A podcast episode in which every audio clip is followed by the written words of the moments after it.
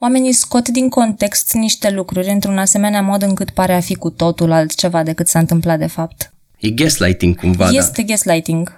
O relație abuzivă, într-un sens, este ca o sectă cu un singur membru. Sau spune ce mare lucru. N-a fost nimic ce așa sensibilă ești. da? Uh-huh. Hai să-ți dictez eu cum să te simți, Exact. ca reacție la comportamentul meu.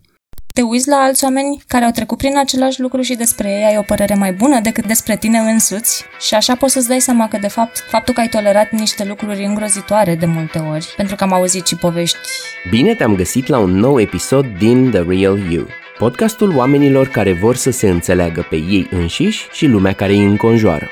Astăzi descoperim peste 40 de semne ale abuzului emoțional în relații și înțelegem de ce oamenii rămân în astfel de relații, chiar când le este foarte, foarte greu. Alături de Alexandra N. Hai să începem!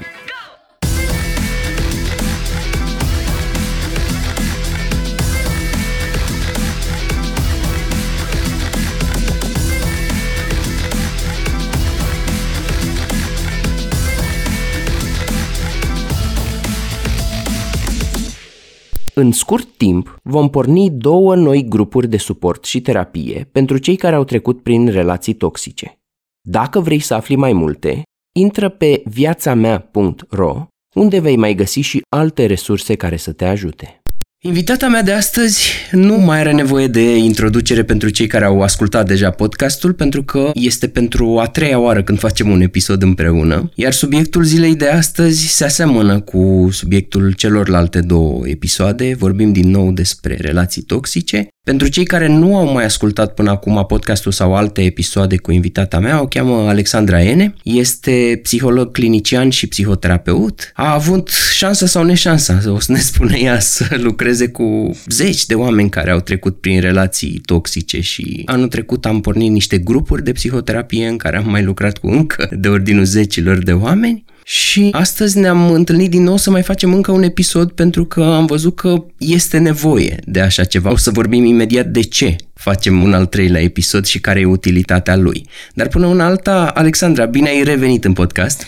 Mulțumesc foarte mult pentru invitație, Petre, și mă bucur foarte mult să facem asta pentru a treia oară. Mersi și eu că m-ai primit la tine în cabinet. Înainte de a intra în subiect, în pită, cum spun ardelenii, voiam să lansez un mic trigger warning, pentru că ce urmează să vorbim noi aici este destul de triggering, adică poate să declanșeze cum e aia la știri. Ne poate afecta emoțional. Exact. Poate să aibă puternic impact emoțional. Uh-huh. Pentru cei care simt că nu mai pot să asculte sau că nu le vine ușor să asculte chestia asta, pot să facă o pauză, să oprească și nu trebuie să se expună neapărat la ceea ce ar putea să declanșeze amintiri din relațiile toxice sau abuzive. Pentru că poate să declanșeze, nu știu, furie sau tristețe și așa mai departe. Facem episodul ăsta pentru oameni care au trecut prin relații toxice și abuzive, dar au normalizat comportamentul și poate nu au văzut cu maxim de claritate ce s-a întâmplat și poate nici după ce s-a încheiat nu au văzut ce era de văzut. O să vorbim despre peste 40 de red flags, semnale de alarmă. Apropo, am primit un mic reproș în mod repetat de la oamenii care au comentat pe YouTube, care ne-au zis, băi, să vorbim mult, prea mult în engleză, traduceți termenii sau nu mai abuzați de limba engleză. La început mi s-a părut o exagerare dar când am reascultat, am văzut cât de mult am folosit limba engleză. Din păcate și eu fac asta fără să-mi dau seama. Ne vom strădui în acest caz să traducem totul în română. Adevărul este că există extraordinar de multe podcasturi care vorbesc despre astfel de lucruri în limba engleză și cred că nevoia este tocmai să existe disponibile și în română. Și pe de altă parte nu avem termeni. Cum traduci hoovering, cum traduci atâtea și atâtea, gaslighting, nu avem. Așa este. Dacă nu avem termeni consacrați, îi vom explica în cuvinte mai multe. Exact. Da, nu de puține ori se întâmplă ca oamenii să treacă cu vederea între ghilimele, să măture sub preș sau să minimizeze abuzul. Și de asta în episodul ăsta îl scoatem la lumină. O fac asta și din cauza că sunt sub influența gaslighting-ului și pentru că asta au trăit în copilărie și au normalizat și nu știu cum e o interacțiune non-dramatică între oameni și din multe alte motive pe care o să le discutăm. Pentru că se agață foarte puternic de speranță Oamenii când își doresc foarte, foarte mult să fie și iubiți de cineva și cred că au găsit asta, se agață de speranță ca și cum viața lor ar depinde de asta. Da, exact. Și am întâlnit foarte mulți oameni care pur și simplu nu-și dădeau seama pe deplin de abuz, deși era pentru noi clar și grav ce se întâmpla. Al doilea warning pe care l-aș lansa este să nu îi dai persoanei toxice să asculte, pentru că e complet contraproductiv și e și o invitație la și mai mult gaslighting. Și de asemenea, dacă ai tendința să faci așa ceva, cel mai probabil o faci cu intenția de a îl convinge pe celălalt că este abuziv și comportamentul lui ar trebui să se oprească, iar asta nu va funcționa. Nu este vorba despre părerea lui sau a ei, este mai degrabă vorba despre intenție. Oamenii în momentul în care sunt abuzivi sau manipulativi nu o fac neapărat 100% conștient, dar cu siguranță își trag niște beneficii foarte mari din acest lucru, așa că nu vor înceta sau nu vor recunoaște doar pentru că au ascultat odată un podcast. Da, da, da. Și creierul lor va face orice să pareze, să minimizeze. Am văzut de multe ori asta. Exact. Dacă te gândești că e posibil ca partenerul tău să înțeleagă și să se schimbe, nu știu, să-și dea seama că face ceva greșit, întâi de toate gândește-te la bancul acela de câți psihologi e nevoie ca să schimbi un bec? De unul singur, dar becul trebuie să vrea cu adevărat să se schimbe. Exact. Să tragi sau să împingi pe cineva să se schimbe creează frustrare și pentru tine și pentru persoana respectivă și nu e vorba doar de oameni toxici, da. în general. Pentru toată lumea cred că este în felul ăsta. În momentul în care suntem împinși spre stânga, o să împingem spre dreapta. În cele ce urmează, îi invităm pe cei care ne ascultă să vadă câte dintre căsuțe bifează eu cred că în mod tragic, că nu e nimic mai puțin decât tragic, vor fi oameni care le vor bifa aproape pe toate. Să explic un pic logica unui red flag, ce înseamnă steag roșu în traducere liberă, adică semn de exclamare, cum ți s-ar aprinde un beculeț pe bord. Este un semnal de avertizare că relația pe care ai început-o s-ar putea să nu ducă în niște locuri foarte bune. Exact. Și dacă ți se aprinde un beculeț pe bordul mașinii și spune că nu mai ai ulei sau să schimbi plăcuțele de frână, nu înseamnă că mașina nu mai merge per total. Dar logica unui red flag este că dacă ai 1, 2 sau 3, hai, mai treacă meargă. Poate persoana respectivă mai are scăpări de comportament, cine nu are. Dar în momentul în care se adună un ciorchine întreg, vorbim despre cu totul altceva. Apropo de aceste 40 de red flag-uri, nicio persoană împlinită și optimizată din punct de vedere psihologic și cu echilibru emoțional nu ar face atâtea lucruri în mod intenționat. Nu ar avea de ce. Și o să încep cu unul despre care se vorbește mai rar, și anume faptul că nu te lasă să dormi noaptea. De exemplu, dacă aveți o ceartă, un conflict, un ceva, cumva vrea rezolvare pe loc și nu te lasă să dormi și e în stare să facă scandal și să vă apuce 3 noaptea, 4 noaptea, nu contează că ai a doua zi, o zi importantă, că ai o încercare, un examen. Mi sună foarte familiar și aș vrea să avertizez ascultătorii că în momentul în care se întâmplă așa ceva, ăsta este literalmente o formă de abuz, de asemenea și un mod de manipulare, pentru că în momentul în care suntem obosiți, nedormiți, capacitatea creierului nostru scade. Prioritățile se reorganizează astfel încât să avem grijă doar de nevoile imediate, de nevoile primare. Da. Și nu mai putem să fim atenți la felul în care ne simțim, la erorile de logică din argumentele partenerului, este literalmente o tehnică de manipulare folosită inclusiv în anumite secte. Exact. Exact. Era pe vremuri în anii 90 Misa, a fost și scandal prin 2001, acum depinde ce vârstă au ascultătorii, cei care printre altele beau urină, cu guru Gregorian Bivolaru, care îi priva de somn pentru că ce se întâmplă, devii mai sugestibil ai defensele mai jos și ești mai înclinat să fii de acord cu o idee sau alta sau să accepti ceva, pentru că nu mai poți literalmente, nu de alta. Nu mai ai resursele creierului cu care să faci față și ăștia făceau două lucruri acolo, îi privau de proteine, le dădeau mâncare de fiertură, de grâu, de hrișcă, îi puneau să lucreze în, făceau karma yoga, între ghilimele, în construcții, literalmente, pe gratis. Mă rog, okay. pentru puncte de karmă. Muncă fizică. Da, și la sfârșitul zilei, după ce alimentația era precară, trebuia să facă și tot felul de asane, de posturi de yoga și apoi uh, erau super sugestibili.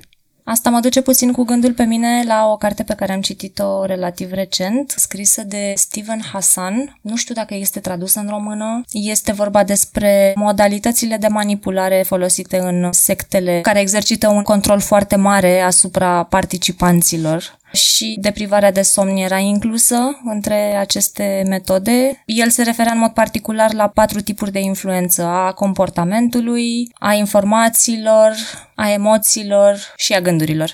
Cam același lucru îl poți vedea și într-o relație abuzivă. El chiar vorbește la un moment dat în carte despre asta și spune că o relație abuzivă, într-un sens, este ca o sectă cu un singur membru Exact. Nu e întâmplătoare paralela pe care o facem cu sectele. Și apropo de nivelurile manipulării, există persoasiune și influență, există manipulare și mai mult decât manipulare, un nivel și mai bazal și mai puternic este brainwashing-ul, în care oamenilor ajung să le fie influențate valorile, scara valorilor. Și atunci cineva care a stat într-o relație abuzivă de foarte mulți ani va fi ajuns până la nivelul de brainwashing. Wow. Da, interesant că am început fix cu punctul ăsta, care nu e menționat întotdeauna, cum sunt celelalte care urmează. Ca să trecem la doi, ăsta e unul de tip umbrel, așa, include mult mai multe, și anume lipsa de respect, adică jigniri, denigrări, character assassination, iar am zis în engleză, desfințarea unui personaj complet, adică te face să pari că ești satana, te transformă în cea mai nenorocită persoană de pe fața pământului. Și într-o relație sănătoasă respectul e reciproc, adică vine de la sine, nu avem ce explica aici. Cu toate astea, oamenii dau voie ca într-o relație toxică să nu existe respect reciproc. Și evident că nu e ok, nu trebuie să o spunem noi. Într-o relație sănătoasă, respectul reciproc este ceva natural, firesc, vine de la sine și nici nu s-ar pune problema să fie altfel. Exact. De ce ar fi altfel? Și întrebarea cea grea este cum de oamenii au stat și au acceptat. În partea următoare a podcastului o să vedem cum de stau oamenii. Oameni de altfel respectabili și minunați, că am lucrat cu ei și dacă îi cunoști într-un context social, nu ți-ai închipui că oamenii stau în astfel de relații. Că tot spuneai mai devreme, Petre, că eu am avut norocul sau nenorocul de a lucra cu foarte multe persoane care au fost în astfel de relații. Să știi că eu consider că a fost norocul de a lucra cu ei, pentru că cei mai mulți dintre ei sunt niște oameni minunați. Eu zic din da. tot sufletul. Cei mai mulți care au fost aici, la mine în cabinet și cu care am lucrat, sunt niște persoane pline de resurse, cu inteligență. Cu empatie peste medie. Da, cu empatie peste medie, exact. Cu bunătate. Doar că e abuzat bunătatea. Da, bineînțeles. Așa a fost și la grup. Oamenii erau uimiți, se uitau în stânga și în dreapta și spuneau, wow, noi suntem aia care am trecut prin relații abuzive. Eu aveam o părere proastă despre mine, dar despre voi ăștia din camera asta nu vine să cred. Exact. Și... E senzația aia când te uiți la alți oameni care au trecut prin același lucru și despre ei ai o părere mai bună decât despre tine însuți și așa poți să-ți dai seama că, de fapt, da, faci parte din exact aceeași categorie de oameni și că faptul că ai tolerat niște lucruri îngrozitoare de multe ori, pentru că am auzit și povești horror. absolut înfiorătoare, nu spune despre tine că ești o persoană slabă, mm-hmm. cum se mai aude. Exact. Nu din slăbiciune ai stat. Nu, nici vorbă. Întotdeauna este vorba despre bunătate care a fost abuzată, un complex al salvatorului poate de care celălalt a profitat. Dovadă că abuzatorii nu își aleg ultimii fraieri să-i abuzeze, să-i căpușeze și să-i prindă în pânza asta de păianjen. Nu, de multe ori își aleg pe cineva care este puțin mai sus decât propria lor persoană. Uh-huh. E, și aici, la lipsa de respect, intră, bineînțeles, și abuzul verbal ocări, name calling, adică na, te face în toate felurile, etichete. Țipat, ridicat tonul, că și ăsta e abuz verbal, și mai e una interesantă, tentativa de a domina conversația. În engleză, nu știu dacă zic eu bine, îi zice filibustering. E și o tehnică. Un partid politic din Marea Britanie de mult, cu niște decenii, ca să protesteze împotriva unei măsuri, a exploatat o chichiță din asta legislativă, care nu spunea când iei cuvântul cât timp poți să vorbești și a venit un parlamentar care a citit timp de, nu știu, cât 11 ore sau ceva Wow. Un... și nu puteau să-i taie microfonul, pentru că era rândul lui să vorbească între timp bănuiesc că s-a ajustat, dar acest filibustering este folosit și în talk show-uri și așa mai departe, îți vorbește mult, te inundă cognitiv, vorbește mult mai mult decât tine, unde mai pui și asta cu ridicat tonul și așa mai departe, în stil Corneliu sau, Vadim Tudor. Sau intimidare. Exact. Apoi avem controlul constant. Astea sunt semnele clasice. Vrea să controleze unde mergi, cu cine te vezi, n-are siguranța să te lase liber sau liberă. Și de multe ori asta poate să vină din frica să nu te piardă, să nu cumva să te prinzi ce se întâmplă. Doar că ghiși ce? Nu de puține ori controlul creează și mai multă frustrare și pentru unul și pentru celălalt. Da, așa este. Nu este văzut în toate relațiile toxice comportamentul acesta. Există și relații toxice în care este fix opusul. Da. Există o libertate prea mare, o independență prea mare. Dar acolo unde este, poate să fie destul de dureros, pentru că mână în mână cu controlul constant vine și izolarea față de alte persoane, cred că și aceasta poate fi considerat unul din aceste semnale de avertizare. Da, Și nu e doar există sau nu există, ci poate să varieze ca intensitate, de la subtil și puțin până la extrem. Adică are pretenția să ți se uite în telefon, în mesajele private, să-ți umble prin sertare, prin laptop, să știe parolele, să știe în orice moment unde ești. Acum mai există și aplicații de urmărire, de obicei pentru copii, care te urmăresc prin GPS. Exact. Nu tolerează frustrarea să nu primească un răspuns imediat, instant la orice mesaj și mai mult de atâta ar vrea să-ți controleze dacă se poate și hobby-urile, ce faci în timpul liber, tot. Și dorințele, Vestimentația. stilul de machiaj. Apoi avem certuri frecvente care nu duc nicăieri. Ai impresia câteodată că ai discutat ceva și că a rămas bun discutat, că ați ajuns la un consens, că hai că parcă am dat mâna, a rămas într-un fel. Dar mai târziu e ca și cum n-ați fi discutat absolut nimic. Deloc. Niciodată. Și nu se mai aplică. Adică degeaba ați ajuns la concluzia respectivă și e ca în ziua cârtiței, se tot repetă. Exact, se repetă aceeași ceartă din nou și din nou, exact la fel ca și cum n-a mai fost niciodată purtată discuția. E ca o resetare. Apoi avem manipulare, care na, e un termen umbrelă. Dar, dacă folosește frecvent, de exemplu, vinovăția sau face apel la structuri externe, asta e foarte tare, trebuie să o explic. Există o carte super faină numită Când spun nu, mă simt vinovat, scrisă de Manuel J. Smith. Este despre asertivitate. Eu îmi doresc foarte mult să fac un proiect pe chestia asta, pe asertivitate, să avem o Românie ceva mai asertivă. O, da. Pentru că oamenii sunt, mă rog, nu intru în detalii, sunt uh, oricare dintre extreme, numai în asertivitate nu. Și el vorbește despre mai multe lucruri, vorbește despre drepturile asertive și dreptul cel mai important, apropo și de discuția noastră, este că noi suntem judecătorii propriului nostru comportament. La tehnicile de manipulare, tehnica umbrelă care le înglobează pe altele este folosirea structurilor externe pentru a te manipula, pentru a-ți controla comportamentul sau gândurile. Ce înseamnă asta? El dă un exemplu foarte siropos. Soția îi spune soțului, ți-ai pierdut tot weekendul meșterind la mașină. Soțul ce face devine defensiv. Dar n-am stat tot weekendul, hai că mai stai și cu tine. Dar ce trebuia să fac? Dar niciodată n-apuc să... Și apoi, na, se rostogolește mai departe bulgărele de zăpadă, ea continuă tot cu ofensă sau defensă, el la fel. Și întrebarea e, în ce fel a meșteri la mașină e o problemă? Exact. Unde scrie? Care e regulamentul? Și noi când suntem crescuți de către părinți, ei se folosesc de genul ăsta de structuri externe. Avem religia, avem așa trebuie, așa e frumos, o domnișoară nu face așa cum faci tu, un băiețel cu minte, ce bărbat ești tu și așa mai departe, nu se face așa. Și ni se tot impun șabloanele astea, noi reacționăm prin vinovăție sau ne simțim neștiutori și așa mai departe. Inadecvați de multe ori. Inadecvați. Și suntem obișnuiți că există niște structuri externe care să ne controleze nouă comportamentul. Și în realitate, ce se întâmpla, acum mergând pe exemplul ăsta cu cei doi, este că, de fapt, persoana nu voia să-i spună că și-a pierdut sau nu și-a pierdut timpul meșterin la mașină, e manipulativ asta. Ci ar fi vrut să exprime o nevoie sănătoasă. Mi-aș fi dorit să petrești timp și cu mine sau mi-aș fi dorit să-mi dai o mână de ajutor la sau orice altceva. Doar că rare ori oamenii exprimă nevoi în mod adecvat și adeseori fac apel la structurile astea externe. Că e religie, că e dezvoltarea personală, că e psihologie, așa scrie în ceaslovul de psihologie. Iar uh, narcisicii, clar, și psihopații fac chestia asta, inclusiv sunt unii care pozează în foarte pioși sau foarte spiritual, pe ceacre, pe ce vrei tu, pe mantre. În plus față de asta, probabil are legătură și cu educația din România, cu felul în care au știut părinții noștri să ne educe, care au aflat cum să ne educe din cum i-au educat și pe ei părinților și așa mai departe. Da. Mai apare și fenomenul acesta ca în loc să facem o solicitare, aducem un reproș. Uh-huh. Tu niciodată nu. Exact. Tu întotdeauna mi-ai. Încerc întotdeauna să-mi învăț și clienții în cabinet același lucru. Este mult mai util să facem o solicitare decât să aducem un reproș. În momentul în care am adus un reproș, omul o să se închidă în el, o să devină defensiv, Exact.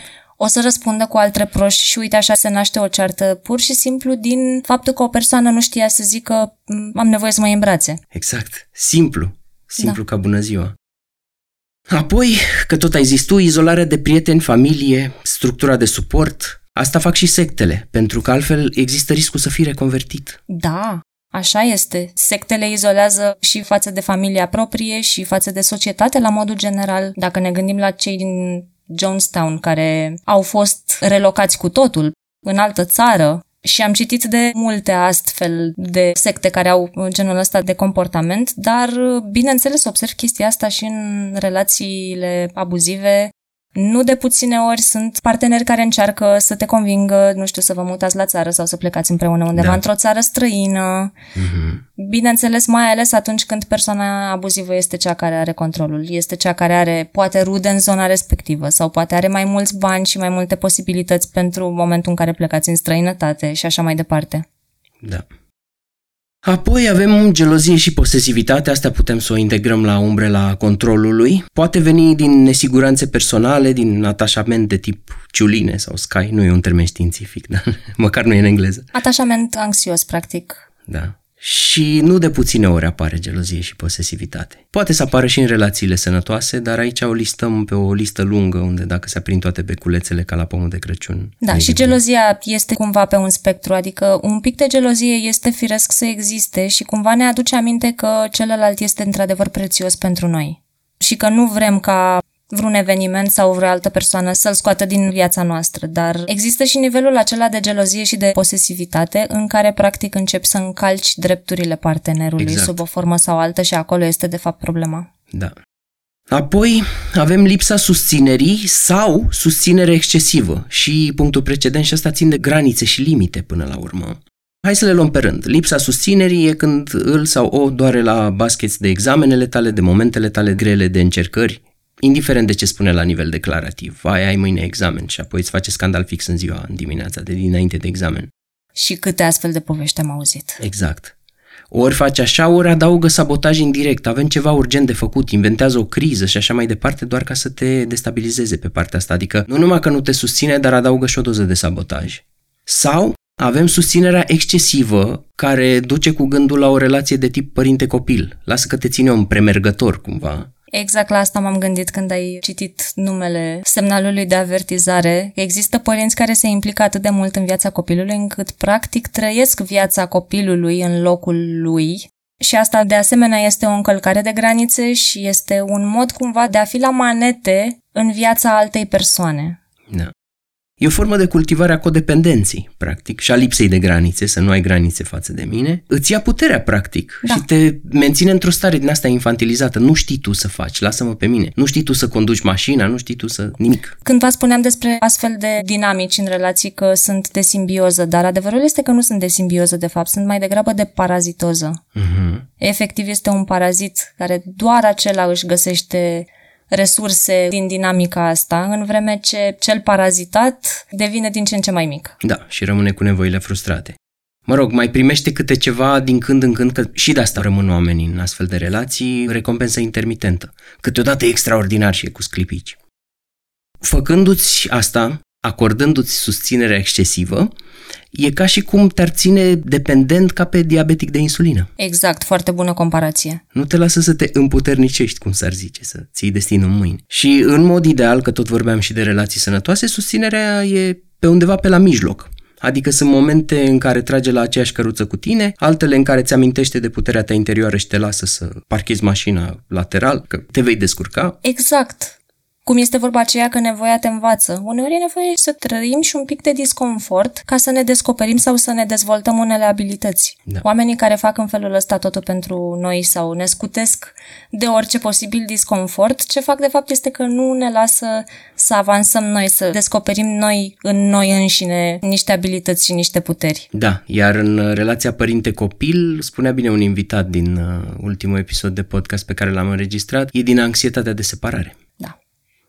Apoi avem încurajarea codependenței la propriu, adică am găsit la un moment dat o memă din asta pe internet. O persoană care te iubește cu adevărat nu te va lăsa niciodată să te duci la culcare în lacrimi. Și mă gândesc cât de abuzabilă e chestia asta, că poate cineva trăiește dintr-o criză în alta și nu mai lacrimi poate să verse, poate că se încadrează în zona de histrionism și nu mai dramă există și atunci dacă ai obligația din simplu fapt că iubești persoana respectivă să-i alini orice durere în orice moment și să fii acolo, să împaci, apropo de asta cu nu te lasă să dormi noaptea și cu nu te lasă să mergi la culcare neîmpăcat, în certuri există și ceea ce numim noi un timeout. Adică dacă s-a ridicat pulsul peste 100 și dacă oamenii sunt trigăruiți tare și există riscul să nu mai gândească win-win și creativ, să fie diplomați unul cu celălalt, atunci se apelează la un timeout. Luăm o pauză și ne certăm mâine, că acum amândoi suntem la cald.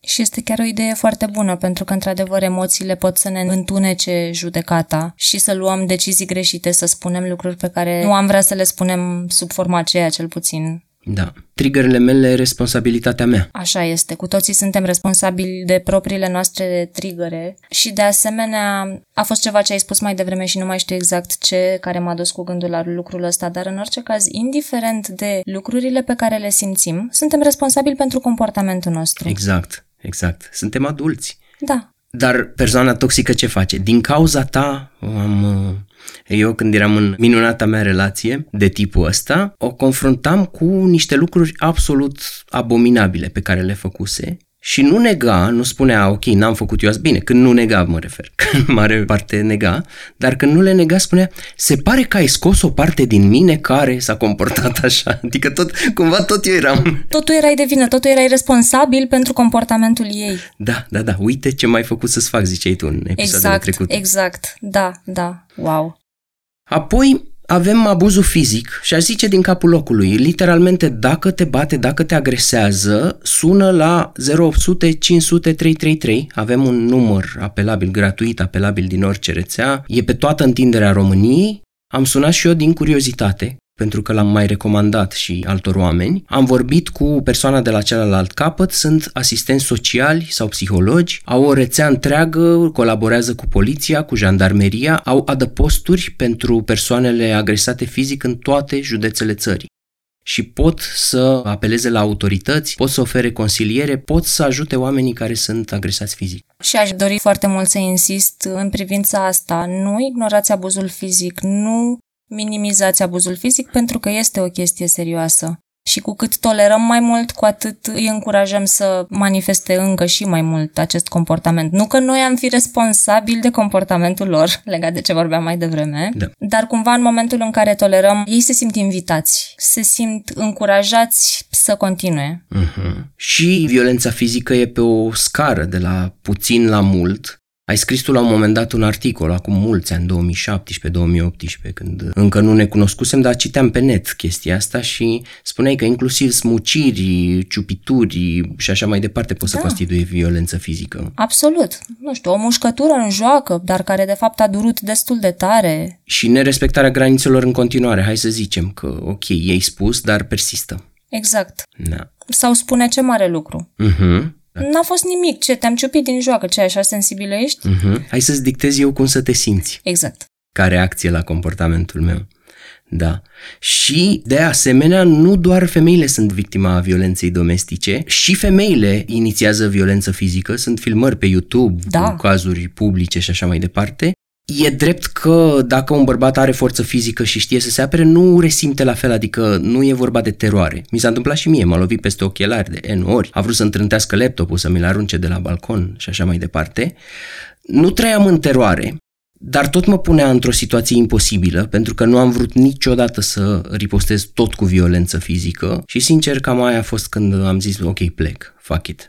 Adevărul că nu pot nici să-mi imaginez, dar cred că poate să fie foarte dificil, practic, să nu poți să te aperi. Da. Într-un sens. Făceam o chestie pe care am învățat-o de la oameni care au lucrat cu copii la grădiniță. O prindeam din spate și o prindeam de mâini ca să înceteze să mă mai lovească. Și aveam un prieten care mi-a spus că a trecut și el prin ceva similar și aceeași chestie, îl zgâria pe față, îl lovea și pur și simplu a prins-o de închieturi. Iar tipa spunea, aolo, ce-mi faci, mă agresezi pentru că pur și simplu o prinsese wow. de închieturile mâinilor și îi ținea mâinile ca să nu-l mai lovească. Wow! Da. Cred că și asta ar merita să fie cumva pus pe lista semnalelor de avertizare în momentul în care oamenii scot din context niște lucruri într-un asemenea mod încât pare a fi cu totul altceva decât s-a întâmplat de fapt. Mm-hmm. Da, e gaslighting cumva, este, da. Este gaslighting, într-un e sens. Dita mai termenul umbrelă asta, gaslighting. Poate să însemne foarte multe lucruri, dar e greu de explicat și de tradus. Da, dar l-am observat destul de frecvent. L-am trăit, L-am văzut la clienți de-ai mei, cred că pot spune că este ceva destul de comun și da. dacă se întâmplă lucrul ăsta, trebuie să ciulim urechile. Da. Apoi avem puterea dezechilibrată. Unul are mai multă putere, altul mai puțină. Ai mai zis-o tu în primul dintre episoadele noastre. Și lipsă de egalitate în luarea deciziilor. Unul le ia pe toate. Exact. Pentru că tu nu poți să iei decizii. Pentru că ești instabilă emoțional, lasă că știu eu, că ultima oară, asta tot apare în cartea lui Smith, cu dacă ai făcut vreodată greșeală, vreo greșeală, orice greșeală, asta e speculată maxim, e ca și cum ar însemna că nu ți se poate acorda încredere să mai iei alte decizii vreodată în viață, pentru că, deși a greși e omenește, tu ai greșit. Exact și chiar pe lista aceea a drepturilor asertive de la începutul cărții, una dintre ele este inclusiv dreptul de a lua decizii greșite. Mm-hmm, da. Cred că foarte puține persoane au învățat lucrul ăsta de acasă și, în general, încearcă să nu facă niciun fel de greșeli. Ceea ce e imposibil. Este absolut imposibil și, în plus față de asta, greșelile ne învață niște lucruri foarte importante. Da.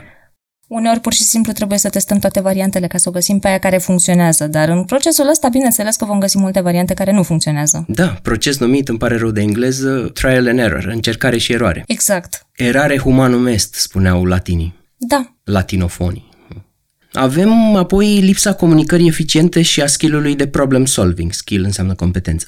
Adică lovituri sub centură. Cum spuneai tu, în loc să spunem am nevoie să, aș aprecia dacă ai înceta să mă mai jignești și așa mai departe, ne lovim sub centură, ne manipulăm și în plus a exprima nevoi într-o relație unde puterea e dezechilibrată, iară nu e ok pentru că nevoile tale nu sunt ok.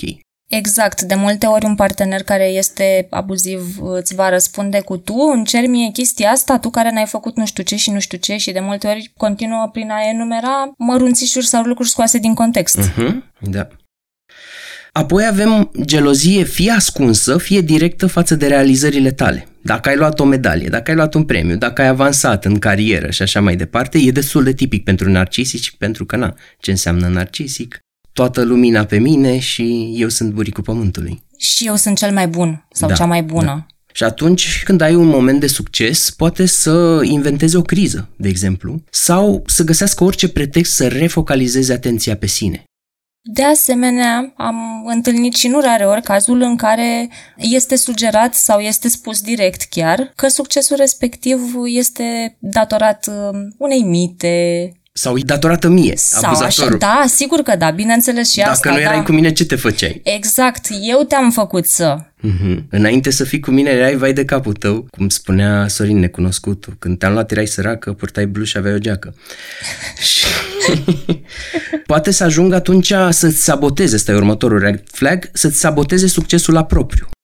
Și tot o formă de sabotaj și ce vorbeam la început cu nu te lasă să dormi. Na, sabotaj. Bineînțeles, da. Avem control financiar, acolo unde e, cum spuneai și tu, nu toate sunt în toate relațiile, asta e dita mai lista. Apoi avem scapegoating, țapul ispășitor. Dă vina pe tine pentru absolut toate relele din univers. Era și o caricatură de genul... O mașină a intrat într-un copac și de desubt scria narcisicul, două puncte. A fost vina copacului. Exact așa este. Apoi avem standardele duble. Eu am voie să fac ceva, tu nu ai voie. Eu am voie să mă înfurii, dar ferească Dumnezeu să te înfurii tu. Că fac Da, da. Țin minte că taică meu era foarte, foarte, foarte vocal în uh, dinamica familiei și urla și făcea ca toate alea, dar dacă maică mea făcea același lucru, zicea, e, astea sunt acte de isterie, mai scutește-mă cu prostiile astea.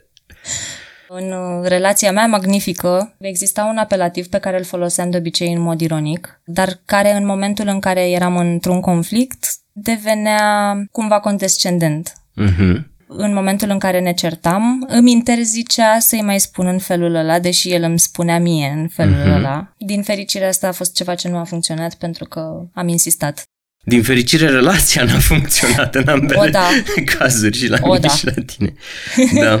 Mai avem amenințări și intimidare, le Destul de trecem în evidente. revistă. Cere și pretenții excesive. Trebuie să-i faci mereu, mereu pe plac, să fii extra frumoasă, să faci totul perfect, Să-i ghicești nevoile, Da. chiar dacă el, nu, el sau ea nu le spune clar. să ai super succes, dar conform unei definiții care se tot schimbă și care e setată de el sau ea. Și eu vreau să ating punctul ăsta și anume că regulile se schimbă în timpul jocului, Da, da. tot E, timpul. e ca și cum ai juca fotbal pe teren în pantă și poarta unde trebuie să dai gol se mută tot timpul. Exact. E imposibil să câștigi. De obicei asta duce la o relație care este extrem de imprevizibilă Și după cum am mai spus într-un alt episod pe care l-am făcut noi împreună, previzibilitatea este una dintre calitățile foarte necesare pentru o relație de lungă durată. Trebuie să știm pe ce ne putem baza.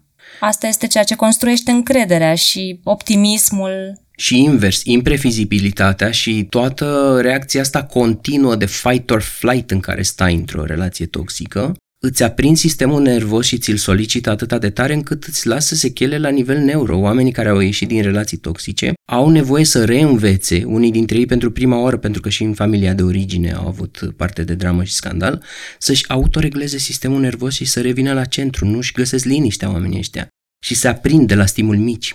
Îi deranjează chestii mărunte. Asta pe lângă faptul că am întâlnit mulți oameni și care în momentul în care lucrurile mergeau bine, credeau că este liniștea dinaintea furtunii. Exact. Și deveneau anxioși pur și simplu, fără să existe nimic pe radar în realitate. Da, e un semn de traumă complexă asta. Da. Apoi avem lipsa independenței, e tot o formă de control, nu poți să-ți urmezi interesele. Fie vorba între noi, niciunii dintre oamenii condependenți care intră în astfel de relații nu își vor cu totul libertatea, pentru că libertatea e scary, îi înspăimântă puțin și nu au suficientă încredere, nu au un nivel de încredere care să îi facă să-și urmeze visele și atunci de-aia ne subjugăm, ne subordonăm și nevoile și visele unei alte persoane, cumva. Chiar mi-aduce aminte asta de un citat dintr-o carte nu mai țin minte exact unde am citit, dar uh, era ceva de genul, în momentul în care le dai oamenilor libertate, ei vor face ce li se spune.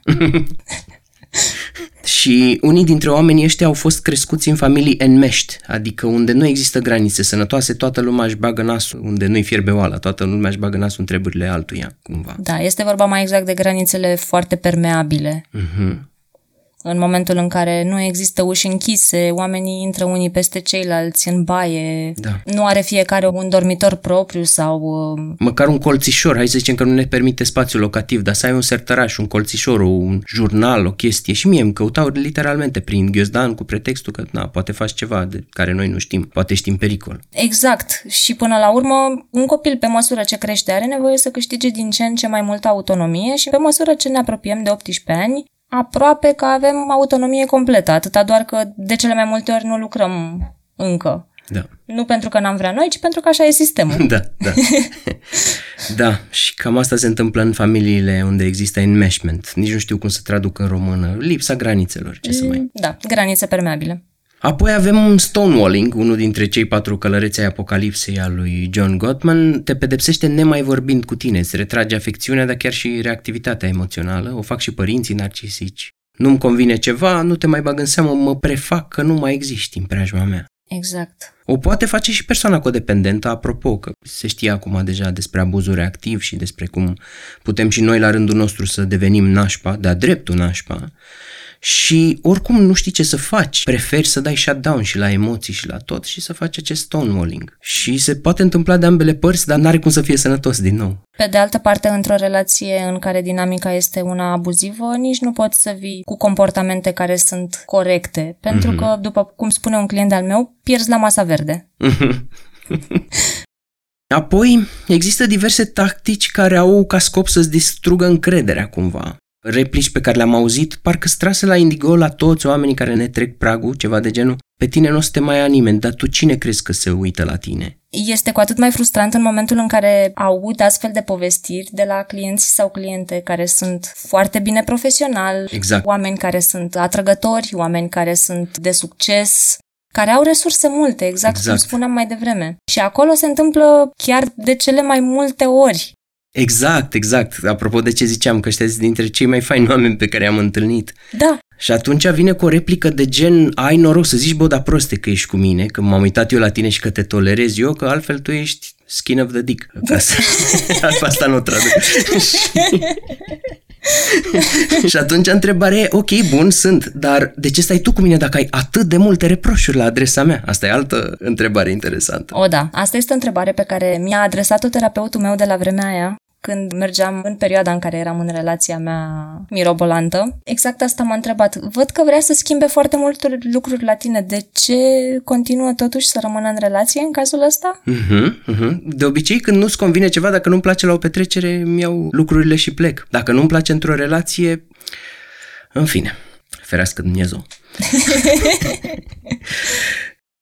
Apoi avem trădări repetate, ori sub formă de infidelitate, clasică, ori încălcarea promisiunilor sau angajamentelor pe care le face. În afară de asta cu cine crezi că o să se mai uite la tine, avem asta cu ești labil sau labilă psihic. Pentru simplu fapt, adică n-ai voie să te înfurii, n-ai voie să te emoționezi, n-ai, ar trebui să fii mai ceva ca procesorul Intel. Exact. Care și ăla se încălzește.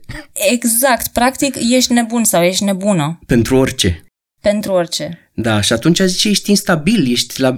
Mie îmi făcea un reproș foarte bizar, zicea, ești foarte reactiv, adică dacă vreodată o confruntam cu ceva, de gen, nu mi se pare ok, ești foarte reactiv. Și pe vremea aia nu știam atâta asertivitate încât să răspund cu negative inquiry, cu interogația negativă și să întreb în ce fel reactivitatea asta e un lucru rău. Exact, De a fost cu... primul gând pe care l-am da, avut da. acum. exact. Ce înseamnă asta și de ce ar fi deranjant? Exact. De ce ar fi o problemă că am meșterii la mașină tot weekendul, apropo de... Da. Chiar am un client a cărui iubită s-a supărat foarte tare pentru că el a gustat din băutura cuiva în momentul în care a ieșit cu niște prieteni. Era un cocktail ceva mai special. El nu bea alcool. Uh-huh. Nu bea de fel că nu îi place. A fost pur și simplu o întâmplare, un moment, o ocazie și ulterior, în momentul în care au început să se certe, ea i-a reproșat lui că este beat pentru că a luat literalmente o înghițitură dintr-un uh-huh. cocktail. Da, da. Apoi, o chestie foarte interesantă și cu care sunt absolut sigur că se vor identifica o bună parte din ascultători, nu toți, distrugerea momentelor cheie.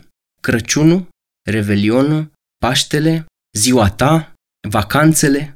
Cred că unul dintre motivele pentru fenomenul ăsta este și faptul că o persoană cu tendințe narcisice nu suportă ca alții să aibă altă stare de spirit decât cea pe care o are el sau ea. Uh-huh. Așa că dacă există un motiv de bucurie, dar el, ea, nu se simte bucuros, bucuroasă, da. mai degrabă preferă să schimbe starea de spirit a celor din jur în funcție de propria stare de spirit. Da, da, party pooper. Exact. Apoi avem și controlul indirect. Cum spuneam, inventează o criză, are brusc nevoie de ajutor, pentru că știe că ești pe arhetip de salvator, de codependent și că vei sări. Uneori cred că asta nici măcar nu e făcută conștient. Da. E doar un pattern învățat din viață, a observat că atunci când procedează în felul ăsta, lucrurile ies bine pentru el. Da. Și apoi relația se simte pur și simplu ca un roller coaster emoțional. Ai oscilațiile astea sus și jos, dar sunt foarte violente, foarte abrupte. Și oamenii nu știu că într-o relație normală ai și acolo sus și jos momente bune și momente rele, dar nu sunt atât de radicale, nu e alb complet și negru complet. Și în plus, într-o relație sănătoasă există și un mijloc, există și o stare de normalitate exact. care nu este nici foarte sus, nici foarte jos, este pur și simplu calm și confort, da. care nu este atins aproape niciodată. Punctul acela de mijloc nu este atins sau poate este atins extrem de rar în relațiile abuzive. De regulă ne aflăm mereu într-o extremă. Da. Și de asta avem schimbări bruște de stare de spirit și impredictibilitatea despre care vorbeai tu mai da. devreme. Nu știi ce o să se întâmple, ce urmează după colț. Da. Pe când o persoană non-toxică și non-dramatică e relativ stabilă, personalitatea e destul de unită, cam știi la ce să te aștepți când vii seara acasă, când mergeți în vacanță. More or less. Na. Da. Și asta te și prinde, apropo de oscilațiile astea sus-jos, sus-jos, că asta face dependentul de casino. Apropo de paralela cu sectele, e la fel de bună paralela cu oamenii dependenți de jocurile de noroc. Acum am câștigat jackpot acum am pierdut tot, dar am speranța că o să câștig din nou și asta îi ține agățați. Da, exact. Și există speranța aia că o să câștig un premiu foarte mare. Da. Un premiu foarte mare fiind o să fiu iubit tot restul vieții mele de acum înainte și nu o să mă mai simt singur. Și depinde de cine e persoana pe care o numim generic toxică sau abuzivă, că poți să întâlnești și schimbări de personalitate, de gusturi, de structură, per total. Da, unii pot să fie foarte, foarte cameleonici. Da. Și na, să te transformi interesant, uneori chiar dezirabil, dar în general oamenii rămân relativ constanți, cel puțin o parte din ei, baza personalității. Da. Și pentru că trăiești în schimbări bruște de stare de spirit și pentru că sistemul tău nervos se află foarte mult timp în luptă sau fugă, fight or flight, nu poți să te dezvolți foarte mult. Adică, de multe ori, într-o relație toxică apare lipsa asta a evoluției personale, a creșterii, sau se întâmplă în ciuda faptului că toate condițiile sunt atât de nasoale. Da, așa este, pentru că o relație toxică nu este niciodată plictisitoare. Întotdeauna se întâmplă lucruri interesante, dar asta înseamnă de asemenea că nu ai răgaz de a te gândi, de a analiza, de a te preocupa de sensul vieții, de a învăța lucruri și din interacțiunile cu alți oameni din Da. viața ta, Da. de a crea conexiuni. Da. Stai mereu ori cu garda sus, ori gata să zgâri și tu ca pisica sau ca animăluțul terorizat și niciodată nu ai calmul ăla sau echilibru care îți permite să construiești ceva în mod predictibil. Exact. Și atunci poate că te dezvolți, dar o faci cu frâna de mână trasă. Avem lipsă practic de respect pentru granițe, adică invadarea granițelor, sau lipsă de granițe și limite, inclusiv deghizată sub forma unei afirmații de gen dacă mă iubești cu adevărat, nu ai granițe față de mine. Și în familie și în cuplu se întâmplă asta. Da, am trăit personal asta și văd asta de asemenea la mulți clienți și recomand în general foarte multă atenție către cât de mult respectă cineva granițele altor persoane. Este un lucru absolut esențial când cunoaștem pe cineva nou, indiferent că este într-un context de relație romantică sau de prietenie sau de absolut orice. Asta este una dintre valorile foarte importante în privința căreia e nevoie să determinăm cum se poziționează celălalt respectă granițele. Dacă nu respectă granițele, ăsta cred că este unul dintre cele mai mari semnale de avertizare pe care în niciun caz nu trebuie să-l ignorăm. Pentru că asta înseamnă că s-ar putea să facă lucruri împotriva voinței noastre în orice gen de situații de viață. Mhm. Și din păcate, dacă venim din familii unde toată lumea își băga nasul în treburile celorlalți, normalizăm genul ăsta de atitudine și comportament. Pentru cei care au copii și custodie partajată sau, mă rog, încă îi cresc împreună, folosesc copiii ca pe niște pioni pe tabla de șah. Da. Asta este una dintre cele mai triste. Am clienți care sunt în situația asta și este una dintre cele mai dificile situații. Pentru că, practic, în momentul în care ai un copil cu o persoană, va exista o legătură minim cei 18 ani, dar în realitate probabil toată viața. Mhm, Da. Că din rolul de părinți nu putem să abdicăm niciodată.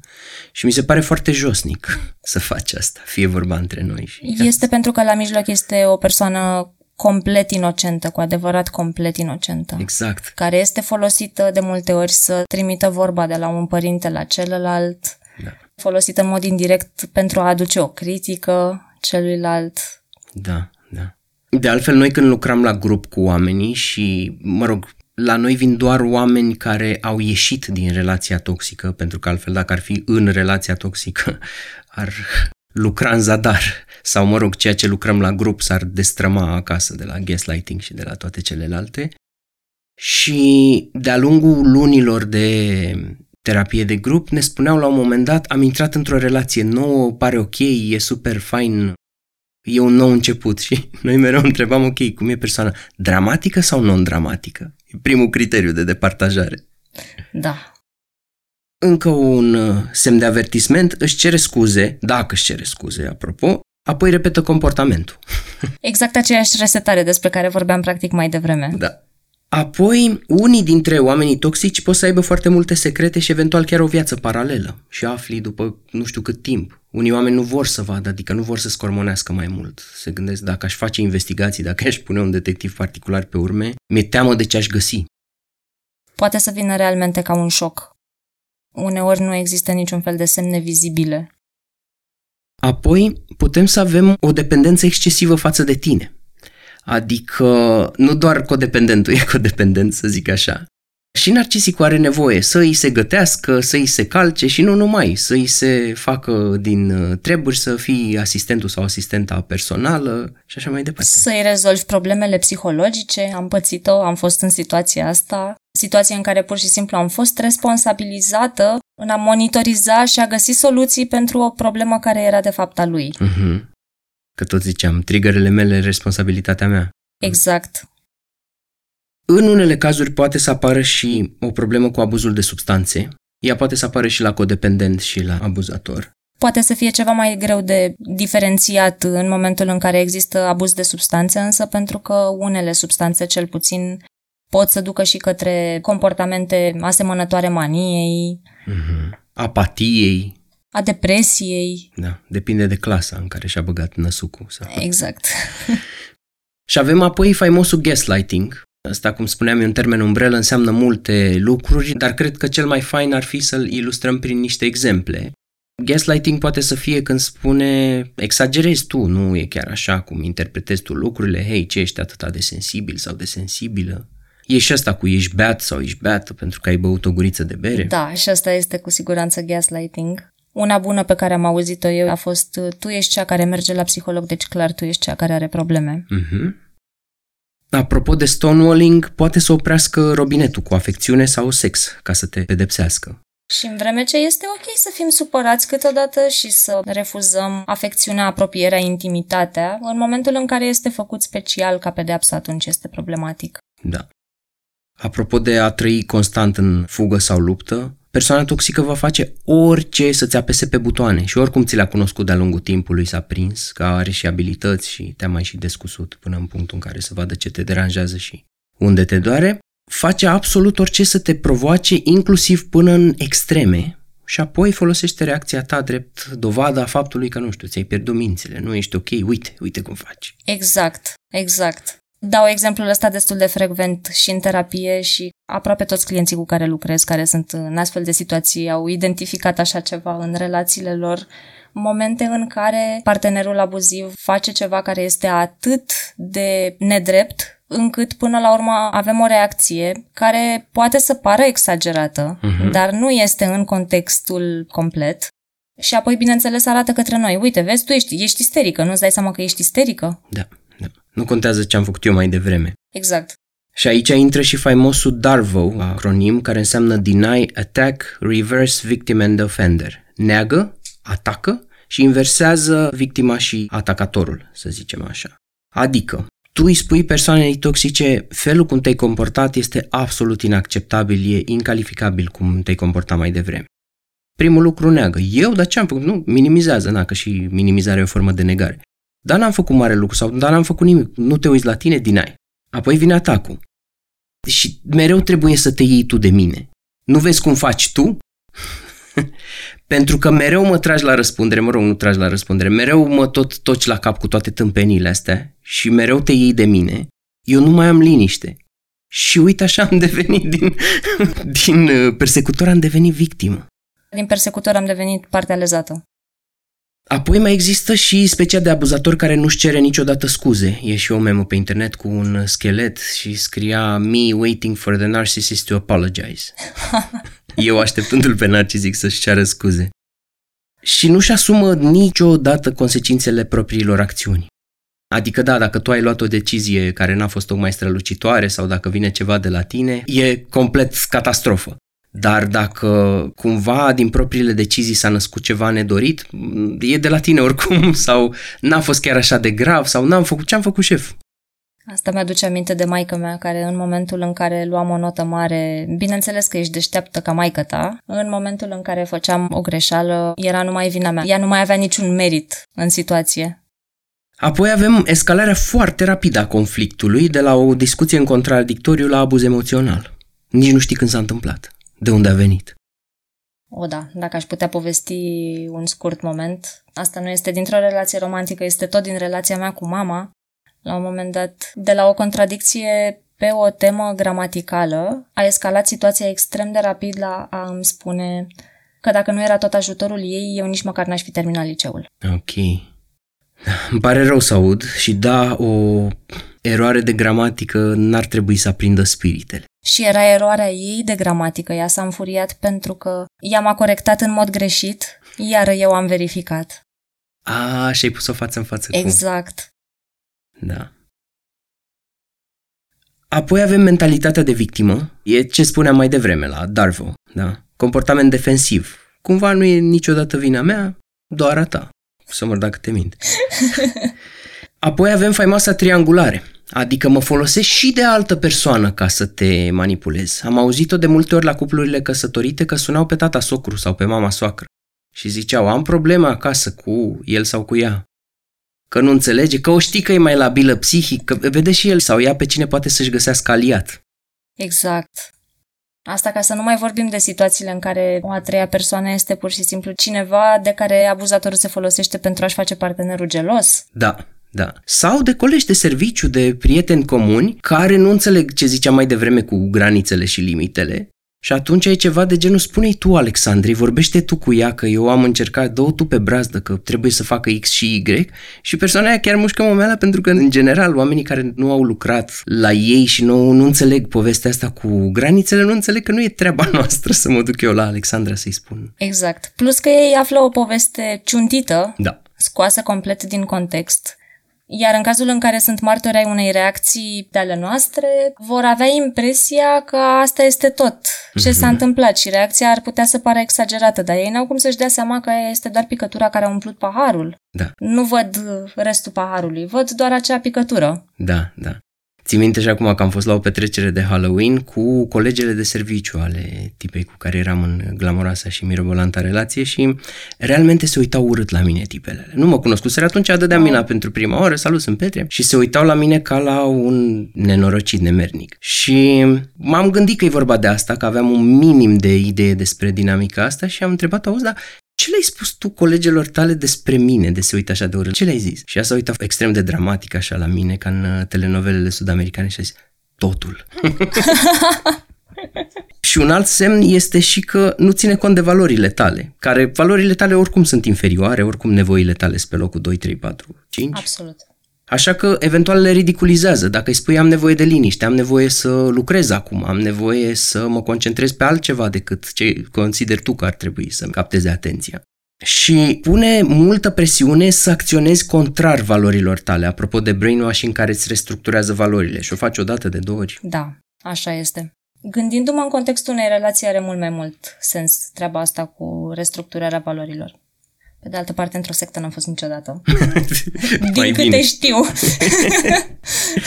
Unii spun că psihoterapia e o sectă, un sistem de credințe și o biserică, doar că nu suntem de acord. Nu, pentru că noi încurajăm oamenii să aibă comportamente proprii, să ia decizii proprii, nu le spunem ce să facă. Exact. Adulți, nu avem pretenții de la ei. Dacă le dăm o mică provocare de la o săptămână la alta, între ghilimele teme și vin cu tema nefăcută, nu e ca la școală și așa mai departe. Da, exact. Și din potrivă, scopul terapiei este tocmai câștigarea autonomiei într-un final. Exact. Și de ce are terapia un capăt? Omul își ia de acolo unelte ca să nu mai aibă nevoie. Asta e scopul terapiei, să-l ajute pe om să nu mai aibă nevoie de terapie. Exact. Dar vor fi oameni care o vor vedea ca pe o sectă, nu e nicio problemă. Este o diferență între opinii și adevăruri. Exact, exact. Asta am ajuns să folosesc în relația cu taică meu ca răspuns la gaslighting. Ca un lucru să fie adevărat, nu e nevoie să fii tu de acord cu el. Exact. I s-a părut ciudat. Sunt foarte multe persoane care realmente nu înțeleg diferența. Da, da. Cum adică dacă nu vezi lumea ca mine, înseamnă că e greșit. Ce? Cum? Exact. Da, și atunci am mai vorbit noi despre efectele relației toxice, sunt multe. Da? Poate toată chestia asta, gândește-te ce am descris până acum. da. Este valea plângerii, e nenorocire. Am Da. mai inserat noi un pic de umor ca să mai depresurizăm, dar e jale să treci prin toate chestiile astea și mă întreb oare ascultătorii prin câte dintre, câte dintre căsuțele astea le bifează.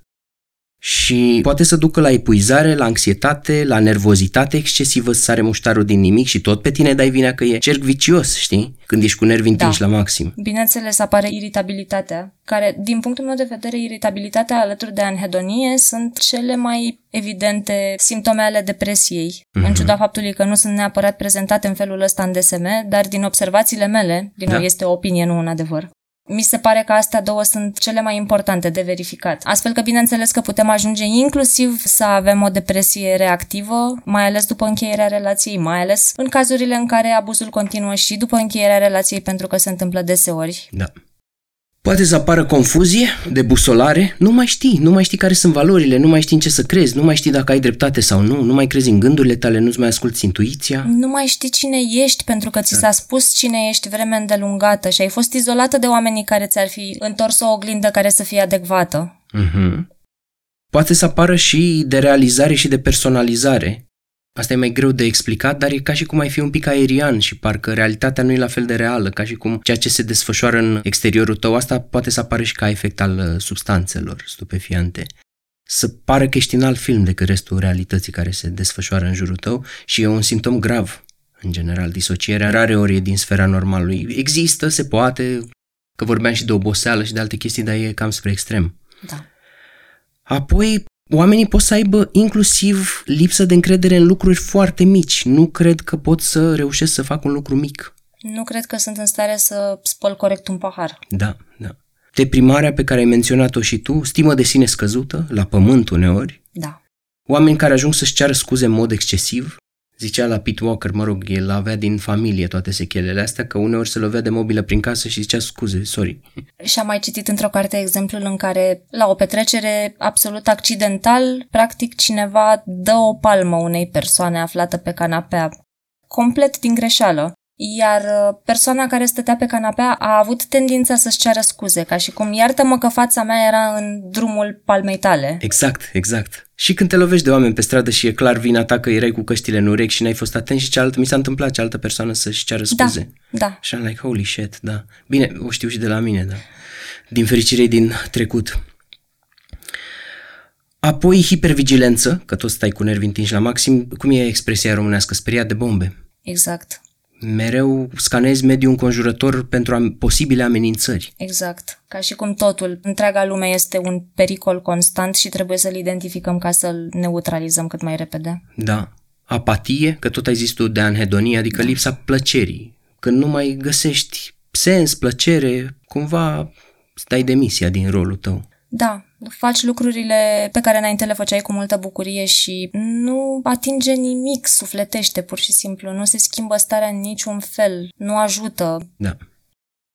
Și apoi reacțiile de tip 4F, 4F, Fight, Flight, Freeze și Fawn. Le-am discutat eu în episodul despre trauma complexă, mai pe larg. Dar închizând un pic discuția și despre semnale de alarmă și despre consecințele unei relații toxice, Hai să punem întrebarea asta de 10 puncte. Dacă la început spuneam că un om echilibrat psihic și emoțional nu face toate formele astea de rău altcuiva, o persoană echilibrată emoțional și psihic nu îngăduie, nu tolerează, nu înghite atât nu de permite, multe. da, așa este. Pleacă. Și atunci întrebarea cea mare este cum de stau niște oameni atâta de faini, care par să aibă atâta de multe resurse, și cu o viață atât de impresionantă și cu structuri în afara relației care stau foarte bine, mă refer la carieră, la cunoștințe, la ce vrei tu, cum de stau? Cred că sunt foarte multe variabile la mijloc și fiecare situație este diferită, însă eu mă întreb în momentul în care văd așa, în primul rând, acea persoană care este o persoană atât de mișto știe că este atât de mișto? Mm-hmm, exact. Sau este ceva ce vedem doar noi ceilalți din afară? Da, da, da. Există probleme legate de stima de sine. Exact. Este oare ceva familiar în comportamentul persoanei abuzive? Mm-hmm. Cum de l-ai tolerat? L-ai mai văzut pe undeva cumva? Îți seamănă a ceva ce ai mai trăit? Exact. Pentru că nu puțin vin din familii din astea înmești, cum spuneam, inclusiv la nivel de, asta e vorba mare, sună puternic, incest emoțional este când mama sau tata vin la un copil, la un preadolescent sau mai știu eu ce, să se destăinuie. Cred că tai că tu mă înșală, am probleme mari în relația cu tai tu sau mai știu eu ce. Adulții sunt adulți, copiii sunt copii și nu ar trebui făcuți părtași la suferințele astea și la complicațiile astea ale adulților care ar fi cazul să și le gestioneze singuri. Asta pe lângă faptul că copiii nu sunt datori să ne aline durerile emoționale. Da, nu e da. rolul lor. Abia știu să și le aline pe cele proprii. Da. Cum spuneam de granițele slabe sau absente din familiile din care venim, se poate să venim pur și simplu dintr-un mediu dramatic și doar asta am văzut, n-am știut că în altă casă se vorbește pe un ton relativ ok și se negociază nevoi. Acolo unde e, că noi avem și din ăla bias de eșantionare la câte lucruri am văzut și adevărul că le și văd în asta e, cum există deformare profesională, cum văd polițiștii de la circulație faptul că cineva a trecut linia continuă sau învățătoarele văd greșeli de gramatică și noi vedem nevroza în societate și nu știu cum vezi tu, dar mi se pare că e frecventă și extrem de răspândită.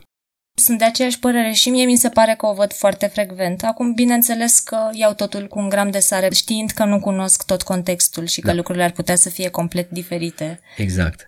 Însă, cel puțin la o privire superficială, da, mi se pare că este foarte frecventă. Și atunci dacă venim din mediul dramatic, am crescut cu mare scandal sau cu mic scandal și am normalizat toate lucrurile astea. Și mai e o chestie care îi ține pe oameni. Ai spus-o tu, speranța că o să-l schimbe sau o să o schimbe pe persoana toxică. Da, în momentul în care primim, poate pentru prima dată în viața noastră, ceva care pare așa de departe, nu știu, miroase a iubire și a siguranță și a confort, vom face aproape orice ca să păstrăm ceea ce credem că am găsit și ne vom agăța de absolut orice speranță, exact la fel cum poate unii dintre noi am făcut și în ceea ce îi privește pe părinții noștri. Da. Și agățându-ne de speranța asta, eu spun lucrul ăsta destul de frecvent și în ședințele de terapie. Noi oamenii avem impresia că suntem foarte raționali, dar adevărul este că de foarte multe ori tragem concluzii care sunt mai degrabă emoționale. Tragem concluziile în funcție de cum am vrea să fie lucrurile, nu în funcție de către ce duc argumentele. Mm-hmm. După care, partea rațională vine doar ca să justifice decizia pe care noi deja am făcut-o. Ăsta e motivul pentru care persoanele care au fobii, de exemplu, sunt de multe ori absolut convinse că acel lucru chiar este periculos. Ca și cum frica mea este dovada pericolului. Da. Asta este de asemenea una dintre explicațiile pentru care argumentele raționale nu vor convinge niște oameni niciodată, aceia care cred că pământul este plat, spre exemplu. Da, da, da. Voi n-aveți dreptate. Exact. Eu zic că e plat. Și același gen de mecanism are loc și aici. Ne dorim cu atât de multă disperare să fie acea relație salvatoare, să fie finalul nostru fericit, încât găsim numai argumentele pro. Da. Și dacă suntem suficient de inteligenți, putem să ne păcălim singuri atât de mult. Da, da. Și eu sunt de acord cu ce zici, că e și o vorbă în română, că unde e minte multă e și prostie cu carul. Cred că la asta face referire. Oricât de inteligent e omul, oricât de mare e IQ, este foarte, foarte susceptibil la gândire emoțională, la distorsiuni colosale în gândire. Și e și invers, că uneori, da, au o fobie și au impresia că lucrul ăla e periculos, dar există și varianta în care știe, de exemplu, că fumatul nu-i face bine și zice, dar iată-mă, fumând din nou, sau știu că avionul e cel mai sigur uh, mijloc de transport, probabilistic vorbind și statistic, dar iată-mă fiind în frică atunci da. când mă urc în el. Și atunci partea din noi care ne face fobici la avion sau ne ține dependenți ori de țigări, ori de persoane toxice, este foarte puternică, da. într-adevăr. Și apropo de a-l schimba pe celălalt, o să-l iubesc mai mult, o să-i dau mai multă înțelegere, că poate, poate o să trăim uh, acea relație idilică. Psihodinamicii spun, adică ce înseamnă psihodinamici, cei care se preocupă de dinamica subconștient-conștient, spun că, um, de fapt, intrarea în relații toxice este speranța că ne vom schimba părinții, pe unul dintre părinți care a fost mai mult sau mai puțin toxic și pentru că pe el sau pe ea n-am putut să îl salvăm sau să o salvăm, lasă că m-am cuplat acum cu cineva care aduce A, Poate nu e, știi cum e aia, aceeași mărie cu altă pălărie. Da. Sunt un pic diferiți de părinții noștri, dar parcă aduc A Exact. și avem impresia că de data asta, pentru că e de aceeași vârstă cu mine sau pe acolo, pentru că mi-e partener de cuplu, am șansa asta. Exact.